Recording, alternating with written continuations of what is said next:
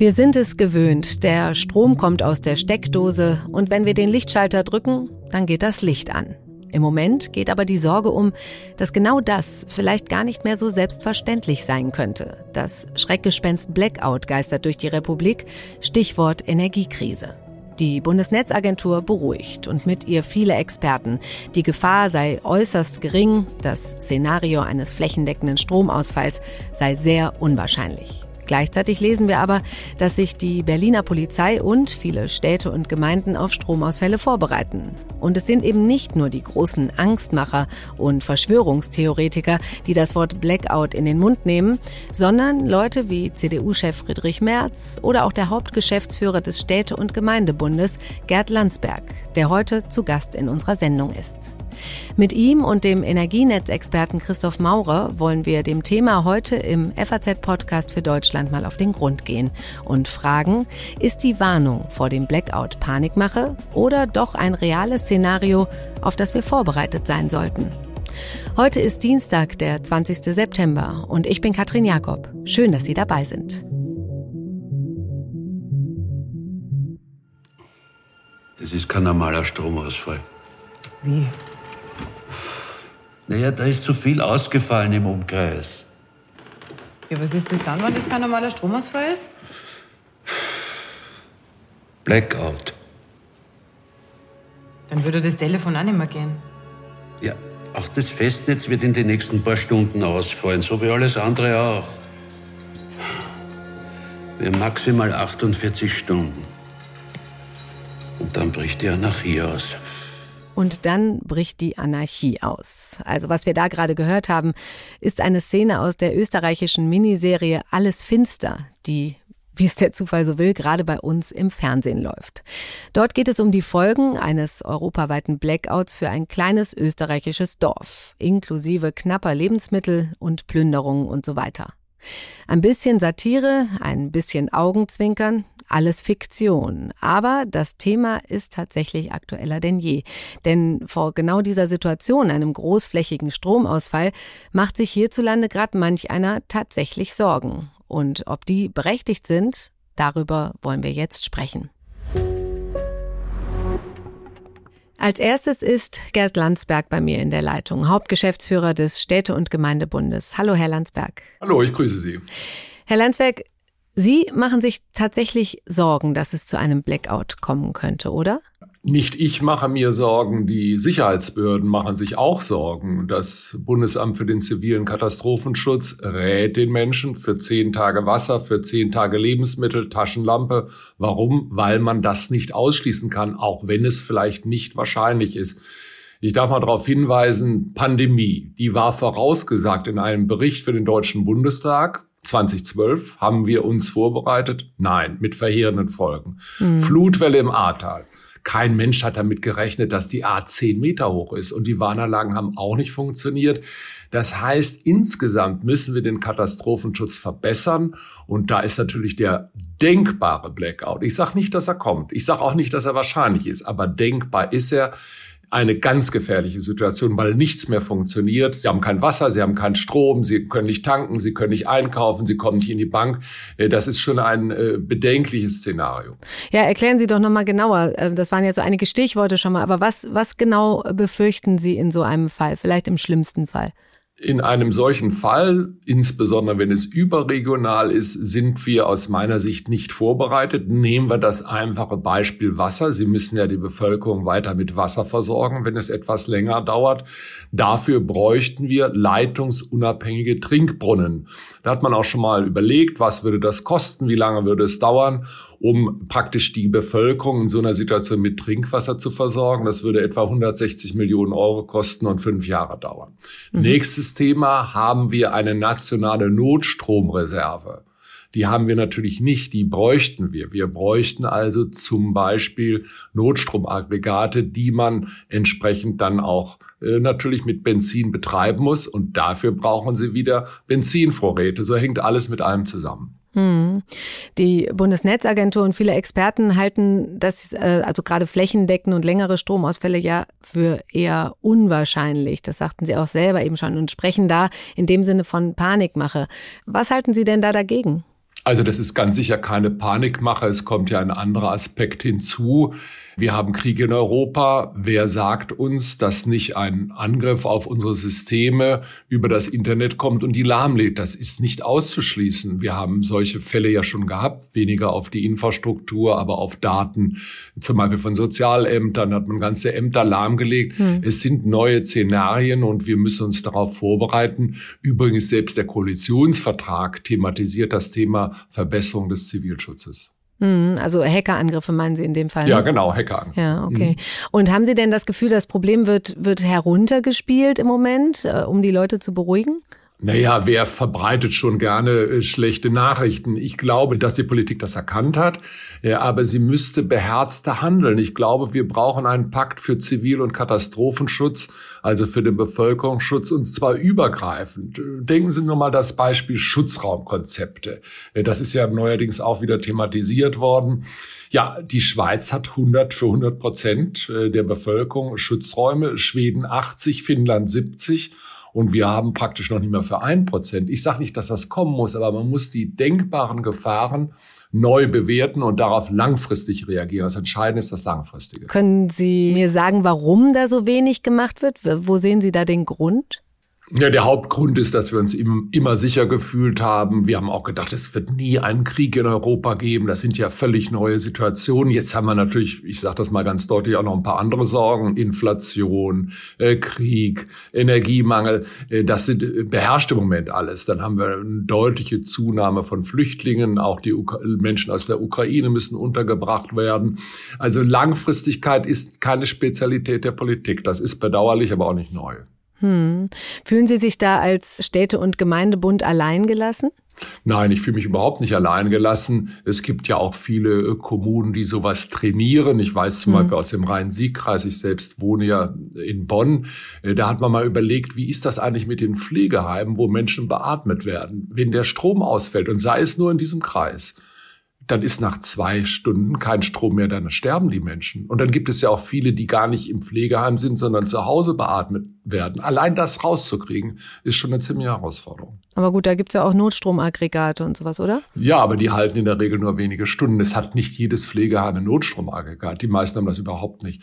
Hm. Also Sie sagen, Deutschland sei ungenügend gerüstet und es müsse mehr im Katastrophenschutz getan werden. Können Sie das noch mal ein bisschen konkretisieren? Was genau fordern Sie? Wir müssen mehrere Dinge angehen. Erstens müssen wir die Bevölkerung sensibilisieren, damit das, was in allen möglichen Broschüren steht, auch gemacht wird. Zweitens müssen wir die Zusammenarbeit zwischen Kommunen, Ländern und Bund verbessern. Drittens müssen wir die Ressourcen schaffen, dass eben die Bevorratung mit Wasser, mit Notstromaggregaten verbessert wird. Und das Ganze müssen wir eben regelmäßig üben. Da gibt es erste Ansätze. Es gibt ja ein neues Kompetenzzentrum äh, beim Bundesamt für den Zivilschutz in Bonn. Aber das ist eben alles erst im Stehen und wir brauchen dafür Geld. Das muss man einfach sagen. Hm. Nun haben ja äh, Berlin und andere Städte äh, da schon Vorkehrungen getroffen. Sie sagten eben auch bei Ihnen in der Gegend.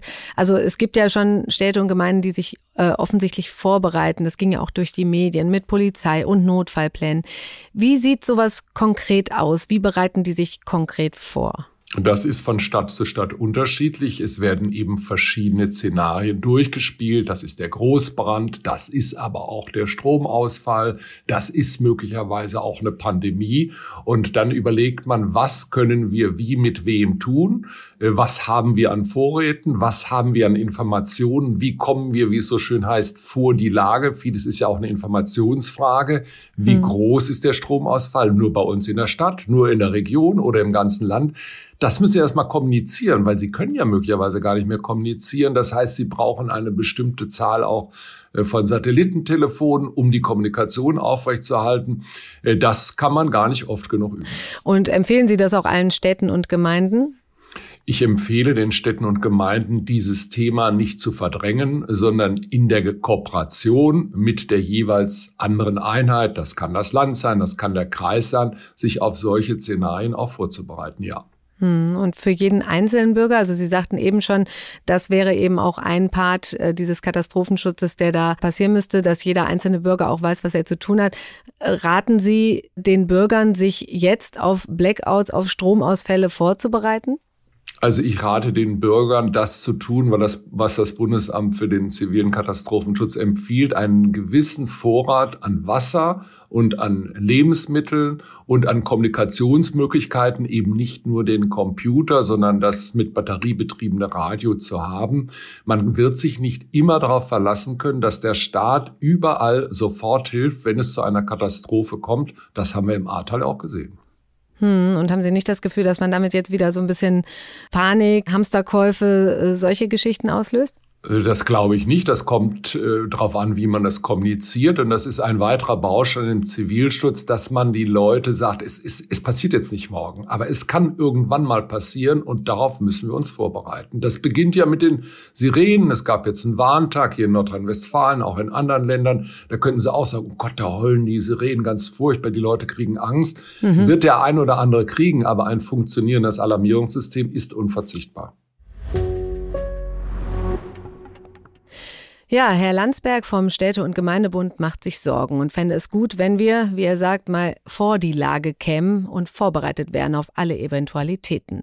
Welche das denn jetzt sind, darüber spreche ich mit meinem nächsten Gast. Christoph Maurer ist Experte für Energienetze, Lehrbeauftragter am Lehrstuhl für elektrische Energiesysteme in Erlangen und er berät Energieunternehmen. Er kennt sich also aus beim Thema Netzstabilität. Hallo, Herr Maurer. Guten Tag, Frau Jakob. Herr Maurer, wie sehen Sie das denn nun? Sind die Sorgen berechtigt vor einem großen Blackout? Nein, die Sorgen vor einem großen Blackout halte ich tatsächlich nicht für berechtigt. Dazu muss man verstehen, dass ein Blackout typischerweise einen unvorbereiteten, großflächigen Stromausfall meint. Wo also plötzlich für in einer ganzen Region, einem ganzen Land oder vielleicht sogar in mehreren Ländern die Stromversorgung zusammenbricht. Mhm. Das ist ein Szenario, das man zwar nie zu 100 Prozent ausschließen kann, weil technische Systeme einfach mit Fehlern behaftet sind. Aber es ist trotzdem ein extrem seltenes Szenario. In Mitteleuropa können wir uns an sowas nicht erinnern. Und es ist auch kein besonders wahrscheinliches Szenario für den kommenden Winter. Beziehungsweise ich würde sogar darüber hinausgehen und sagen, das ist im kommenden Winter nicht wahrscheinlicher als in der Vergangenheit auch. Okay, hatten wir denn sowas überhaupt schon mal? Sie sagen in Mitteleuropa nicht, aber weltweit? Ja, es gibt schon Blackouts, also weltweit auf jeden Fall, auch in Europa. Also das letzte wirklich große Blackout-Ereignis, was wir in Europa hatten, war im Jahr 2003 in Italien. Da gab es tatsächlich einmal eine Situation, wo ganz Italien stromlos war für einen Tag, bis die Versorgung wieder aufgebaut war. Das war ein tatsächliches Blackout-Ereignis. Und bekannt ist auch das in New York, ne? Wann war das? Ende der 70er, irgendwann um den Dreh? Ja, genau. In den 70ern gab es eins. Es gab auch ähm, Jahrzehnte später, ich weiß nicht mehr genau das Jahr, aber in Nordamerika durchaus nochmal solche Ereignisse. Also weltweit gibt's schon Blackout-Ereignisse. In Europa, wo wir doch ein sehr sicheres Versorgungssystem haben, sind das aber sehr seltene Ereignisse, die auch typischerweise nur dann entstehen, wenn mehrere Probleme zusammentreffen. Mhm. Blackout-Ereignisse kommen meistens aus dem Netz nicht daher, dass zum Beispiel zu wenig Strom in Kraftwerken produziert werden kann, äh, sondern dass wir eben tatsächlich in den Netzen ein Problem haben und dann kombiniert werden, zum Beispiel mit weiteren Problemen in der Systemführung. Okay. Also äh, Sie sagten es eben am Anfang, einen totalen Blackout halten Sie für sehr, sehr unwahrscheinlich, aber regionale Stromausfälle, die können nicht so sehr ausgeschlossen werden, oder? Also erstmal regionale Stromausfälle oder lokale Stromausfälle sind ja ein Ereignis, das es immer mal wieder gibt. Das wahrscheinlichste Ereignis, warum der Strom bei Ihnen oder bei mir im kommenden Winter ausfallen könnte, ist da vermutlich, dass ein Bagger bei uns in der Straße ein Kabel trifft oder ähnliches und es dann zu einer Situation kommt, wo mal für eine Stunde oder so der Strom weg ist. Das kennen wir ja, das ist aber auch unkritisch. Da passiert mhm. normalerweise nichts. Okay. Was tatsächlich im kommenden Winter vielleicht eine etwas erhöhte Wahrscheinlichkeit im Verhältnis zur Vergangenheit hat, ist, dass es zu Situationen kommen könnte, in denen die Netzbetreiber sogenannte rollierende Abschaltungen ergreifen müssten. Das wäre tatsächlich das Szenario, wenn zu wenig Strom im System zur Verfügung stünde, um die Nachfrage zu decken.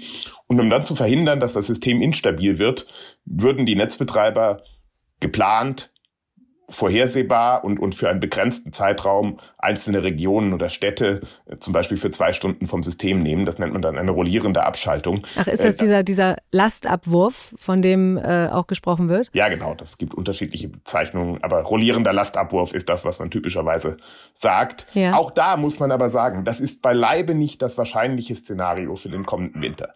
Das kann man unter sehr schlechten Bedingungen nicht ausschalten, dieses oder nicht, nicht vollständig verhindern, dieses Risiko. Aber das wahrscheinliche Szenario für den kommenden Winter ist auch weiterhin, dass eine solche Situation nicht eintritt. Mhm. Gut, ich würde jetzt sagen, warum machen die das denn dann? Das sind ja dann quasi auch Stromausfälle. Was ist denn da der Unterschied? Naja, es gibt einen großen Unterschied, ob sie einen unkontrollierten Stromausfall in einer riesigen Region haben äh, und wo sie die Versorgung gar nicht mehr einfach aufbauen können, sondern wo sie stückweise das Netz zerlegen müssen in einzelne Bestandteile und in kleinen Portionen sozusagen die Versorgung wieder aufbauen müssen, was auch erhebliche Risiken hat, dass da zwischendurch mal was schief geht und man wieder von vorne anfangen muss. Oder ob sie eine bestimmte definierte Region vom Netz nehmen können und die sie hinterher auch wieder einfach einschalten können und dann hat die auch wieder Versorgung. Also der große Unterschied ist, dass in der einen Situation ein stabiler Backbone, das Übertragungsnetz zur Verfügung steht, das mhm. sozusagen die Stabilität überregional der Stromversorgung garantiert und einzelne Verbraucher nicht mehr versorgt werden, während sie im anderen Szenario, in einem Blackout-Szenario, in einer gesamten Region überhaupt keine stabile Stromversorgung mehr hätten und die tatsächlich in einem sehr aufwendigen Prozess, den man Netzwiederaufbau nennt, wieder installieren müssten und, und, und wieder herstellen müssten. Okay, dann hätte man es also selbst so ein bisschen besser im Griff und unter Kontrolle. Nun scheint ja die Bundesregierung auch zumindest nicht ganz unbesorgt zu sein, denn sie hat ja gerade die Gefahren für das Stromnetz nochmal in einem extra Stresstest durchspielen lassen. Wie sind denn da die Ergebnisse? Die Ergebnisse sind etwas gemischt, muss man sagen. Ja, also das, äh, der Stresstest hat schon ergeben, dass es bestimmte Risikoszenarien gibt mhm. im kommenden Winter, in denen, sagen wir mal, eine angespanntere Versorgungslage haben als in der Vergangenheit. Das heißt immer noch nicht, auch mit den Ergebnissen des Stresstests nicht, dass damit Probleme wahrscheinlich werden. Aber auch der Stresstest hat gezeigt, dass die Überlagerung von verschiedenen Stresssituationen im europäischen Stromversorgungssystem, dazu gehört die niedrige Verfügbarkeit der französischen Kernkraftwerke, dazu gehört die Trockenheit in diesem Jahr, die dazu geführt hat, dass einzelne Wasserspeicher deutlich weniger Wasser haben. Mhm. Dazu gehört auch die Gasmangellage, die drohende und das Risiko, dass vielleicht einzelne Kraftwerke kein Gas zur Verstromung haben würden oder dass Leute ihre Heizlüfter, die sie in den letzten Wochen groß großzügig erworben haben, einsetzen könnten und damit die Last im Stromversorgungssystem nach oben treiben würden. All diese Risiken könnten in einer sehr ungünstigen Situation, das wäre mehr oder weniger sicher kombiniert mit einer Kältewelle, das ist eigentlich immer das kritische Szenario, eben dazu führen, dass man in eine solche Strommangellage kommt. Aber auch im Stresstest ist das ein Randszenario und nicht das wahrscheinliche Szenario. Okay. Wenn die Gefahr wirklich so gering ist für große Blackouts, äh, warum hören wir dann im Moment so, so sehr, dass sich die Städte und Gemeinden darauf vorbereiten? Im Grundsatz macht es sicherlich generell Sinn, sich darauf vorzubereiten. Stromversorgung, ich hatte es am Anfang gesagt, ist kein 100% sicheres ja. System. Also insofern gehört es schon zu einer sinnvollen Risikovorsorge zum Zivilschutz, dass man auch in einer solchen Situation bestimmte mal, lebenswichtige Funktionen einer Stadt, einer Kommune aufrechterhalten kann. Dass sich die Städte darüber Gedanken machen, macht für meine Begriffe Sinn. Dass das Risiko diesen Winter besonders erhöht wäre, sehe ich aber nach wie vor nicht. Hm. Äh, tatsächlich wird ja viel über, über die Atomkraftwerke hier bei uns gesprochen. Wir haben da letzte Woche auch zwei größere Sendungen zu gehabt. Mein Kollege Andreas Krobock hat das Thema von allen Seiten beleuchtet. Wie sehen Sie das denn? Würde es Sinn machen, die noch am Strom zu lassen, sozusagen laufen zu lassen, um dieser ganzen doch ja angespannten Lage, wie Sie sagen, doch nochmal so ein bisschen vorzugreifen und da noch vorbereitet zu sein und da ein bisschen Backup zu haben? Ja, ich werbe aus unterschiedlichen Gründen dafür, die Kraftwerke im Streckbetrieb bis Ende des Winters laufen zu lassen. Der relevanteste ist tatsächlich die Versorgungssituation in Frankreich. Anders als in Deutschland ist das Risiko, dass wir in Frankreich zu Situationen kommen, in denen man die Nachfrage nicht mehr vollständig decken kann mhm. und äh, rotierend Last abwerfen muss, deutlich erhöht. Das liegt einfach daran, dass die nach wie vor ein Problem mit der Verfügbarkeit ihrer Atomkraftwerke haben. Je nachdem, wie schnell es geht und wie sicher die bis zum Winter wieder am System sein werden, könnte ein Zusammentreffen mit einer Kältewelle tatsächlich in Frankreich zu erheblichen Problemen in der Stromversorgung führen. Und über das europäische Stromsystem können die umliegenden Staaten dann Frankreich im Grundsatz unterstützen. Aber das geht natürlich auch nur in dem Maße, wie sie selbst freie Stromerzeugungskapazitäten zur Verfügung haben. Und alleine um die Chancen zu verbessern, dass man in einer solchen Situation Frankreich helfen kann, würde ich aus Gründen der europäischen Solidarität es für sinnvoll halten, dass tatsächlich die Kraftwerke im Streckbetrieb laufen, um da eine Form der Unterstützung leisten zu können. Auch darüber hinaus kann man durchaus diskutieren, dass die aktuelle Angebotskrise, die wir haben im Stromsystem, ja, dass die, die Preise im Stromsystem sind hoch, weil wir fundamental zu wenig Erzeugungskapazitäten im Moment im System haben oder zu teure Erzeugungskapazitäten im System mhm. haben. Das wird man nur lösen und überwinden können mit mehr Angebot, äh, mit mehr Stromerzeugungskapazitäten. Dazu sollten wir im Moment alle tatsächlich verfügbaren Ressourcen nutzen. Okay. Und um nochmal den großen Kontext zu nehmen, äh, Sie haben jetzt Frankreich schon angedeutet, das scheint, wir stehen dann im Vergleich zu den anderen Ländern in Europa eigentlich ganz gut da, oder? Es ist unterschiedlich, aber wir stehen nicht besonders schlecht da an dieser Stelle. Ja, das muss man, muss man, glaube ich, sagen. Es gibt in ganz Europa, das sieht man auch an den Strompreisen, die sind in ganz Europa hoch. Es gibt in ganz Europa eine angespannte Situation. Die kritischste Lage stellt sich sicherlich in Frankreich dar. Dann bedanke ich mich ganz herzlich bei Ihnen für das Gespräch, Herr Maurer. Ich bedanke mich bei Ihnen, Frau Jakob. Bei mir im Studio ist jetzt mein Kollege Jan Hauser aus der Wirtschaftsredaktion. Dort kümmert er sich auch unter anderem um Energiethemen. Hallo Jan. Guten Tag. Jan, mal eins vorneweg. Jetzt hat Herr Maurer auch eben schon wieder von diesen Heizlüftern gesprochen, die das Stromnetz so sehr belasten könnten. Wir haben hier heute Morgen auch schon mal diskutiert. Ist das denn wirklich ein reales Szenario, dass die Menschen reihenweise ihre Heizlüfter anstellen, weil das Gas knapp und teuer wird und damit dann das Stromnetz überlastet wird? Geht es nicht eher auch darum, dass in manchen Industrien vielleicht statt Gas Strom für bestimmte Prozesse verwendet wird und das dann die Netze belastet? Oder sind das wirklich die Heizlüfter? Das kann man ja gar nicht glauben. Äh, aus Industrie und von Unternehmen höre ich eher, dass die sich natürlich auch vorbereiten darauf, äh, wie sie mit weniger Gas auskommen können oder überhaupt, wenn äh, es kein Gas mehr geben sollte. Da äh, höre ich mehr, dass die versuchen, ältere Ölheizungen, die sie vielleicht noch äh, äh, schon hatten, nochmal wieder aufzurüsten, nochmal wieder in Betrieb zu nehmen, um da mit Öl ähm, das zu nutzen. Aber es ist so, dass wir ähm, aus den Baumärkten eben hören, dass wirklich viele Elektroheizungen da gekauft werden. Das äh, mag einen überraschen. Das geschieht, glaube ich, auch aus so einer Angst oder äh, eine Vorbereitung für den Ernstfall, den es geben kann. Und dann ist natürlich die Frage, wie werden die eingesetzt? Werden die jetzt schon vorher eingesetzt, um, äh, weil man Angst hat vor hohen Gaspreisen? Weil wirklich ökonomisch sinnvoll sind Elektroheizungen nicht. Das, nach den jetzigen Preisen ist es so, dass wenn man eine Elektroheizung äh, nutzt und damit Strom heizt, das in der Regel teurer ist als auch bei den derzeitigen höheren Gaspreisen. Na gut, manche sagen ja auch, dass das Problem eher etwas langfristiger ist, dass wir durch den Umstieg auf erneuerbare Energien abhängiger werden von Wind und Sonne, also bei Flaute und Dunkelheit wir nicht mehr so eine zuverlässige Stromversorgung haben. Äh, ist das so? Wird die Stromversorgung insgesamt unzuverlässig? Äh, rührt daher auch so ein bisschen diese Angst vor Blackouts? Ich kann mir das äh, vorstellen, dass es bei vielen so ist, dass die äh, dadurch denken, dass die Stromversorgung unsicherer wird. Das muss nicht so sein, das kann so sein. Das kommt immer ein bisschen drauf an, wie das flankiert wird. Ähm, es ist in der äh, Tat so, dass ähm, Ökostrom aus äh, Sonne, aus Wind immer abhängig davon ist, dass die Sonne scheint oder der Wind weht und das eben nicht immer der Fall ist. Und dann wird es schwieriger und äh, darauf kommt es dann einerseits darauf an, wie sind die Stromleitungen eigentlich bei uns im Land ausgebaut? Reicht das, dass wir da Strom hin und her schicken können?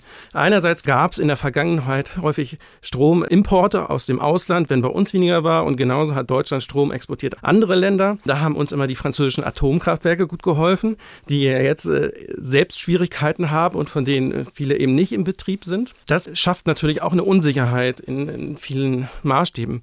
Generell muss es nicht so sein, dass ähm, Ökostrom für mehr Stromausfälle sorgt. Das kommt ein bisschen darauf an, wie wir es mit Speichern weiter hinkriegen, dass wir das speichern können. Das wird allerdings sicher in fünf bis zehn oder 15 Jahren ein größeres Thema sein, dass wir dann mehr Wasserstoff nutzen, wovon viele reden und was viele versuchen eben als Zwischenspeicher zu nutzen, um gerade Sonnenenergie auch nicht nur äh, bei uns aus heimischen Gegenden, sondern auch da, wo richtig doll die Sonne scheint, zu nutzen und das dann äh, auf Schiffen hierher zu transportieren und hier zu nutzen. Das, äh, genau das ist ist ja eines der großen Probleme offenbar, dass Strom so schlecht zu speichern ist. Welche Möglichkeiten gibt es denn da aktuell schon und welche sind angedacht? Also im Moment äh, wird es wahrscheinlich äh, für viele Menschen, die ein äh, Haus haben, lohnenswerter als noch vor ein paar Jahren, sich eine Solaranlage oder Photovoltaikanlage aufs Dach zu setzen und damit selber Strom zu verbrauchen oder Strom zu den derzeitigen Preisen dann weiter zu verkaufen. Ähm, und da wird dazu geraten, dass man eben auch einen Stromspeicher bei sich anschafft, um so ein bisschen das auszugleichen, dass eben nachts nicht die Sonne scheint, wenn man aber vielleicht doch Strom zu Hause nutzen möchte. Mhm. Da habe ich auch gelesen, dass es äh, über kurz oder lang die Idee ist, Elektroautos sozusagen als riesengroße äh, Powerbanks zu nutzen, als äh, Batterien. Ist das realistisch? Ist das äh, greifbar oder ist das so Zukunftsmusik? Das ist auf jeden Fall eine interessante Idee, aber wahrscheinlich auch sehr zukünftig äh, gedacht. Ähm, Im Moment ist das ja noch gar nicht so, dass äh, Elektroautos, wenn sie jetzt zu Hause sind, da irgendwie groß so angeschlossen werden, dass man wirklich bestimmen kann, wie die Batterie jetzt geladen wird. Da, das hängt dann davon ein bisschen ab, ähm, von den Gegebenheiten und wie die Aufladestation beschaffen ist, wie schnell die Batterie lädt. Ähm, da können die Stromversorger im Moment weitflächig nicht drauf zugreifen und dann sagen, hier, diese Autobatterie ist jetzt angeschlossen abgeschlossen und die wollen wir gerne, da wollen wir wieder was abzapfen oder so ähnlich. Das ist aber natürlich sehr interessant. Und ich meine, wenn, wenn wir weiterdenken und eine Digitalisierung auch im Strom, in der Stromversorgung für möglich halten und für nötig halten, dass das dann wirklich irgendwann mal kommt. Aber im Moment, also kurzfristig ist das jetzt für die nächsten Winter äh, keine große Hilfe. Alles klar. Vielen Dank, Jan. Vielen Dank. Das war's für heute im FAZ-Podcast für Deutschland. Dass hier bei uns die Lichter für lange Zeit ausgehen und sich Szenen abspielen wie in der Miniserie Alles Finster, das ist schon sehr unwahrscheinlich. Das nehme ich aus den Gesprächen heute mit. Trotzdem ist die Energiekrise da und die Lage insgesamt angespannt. Und so schadet es sicher nicht, sich auch mal auf unwahrscheinliche Dinge vorzubereiten. Ohne Panik, aber eben ein bisschen vorausschauend. Und damit verabschiede ich mich für heute von Ihnen, bedanke mich fürs Zuhören und darf Ihnen für morgen meinen Kollegen Simon Strauß ankündigen mit einer Sendung aus der Reihe Junge Köpfe. Und da geht es im Gespräch mit einer Prostituierten diesmal um die Frage, wie viel Sex ist normal? Sie dürfen gespannt sein. Ich bin es auch. Machen Sie es gut.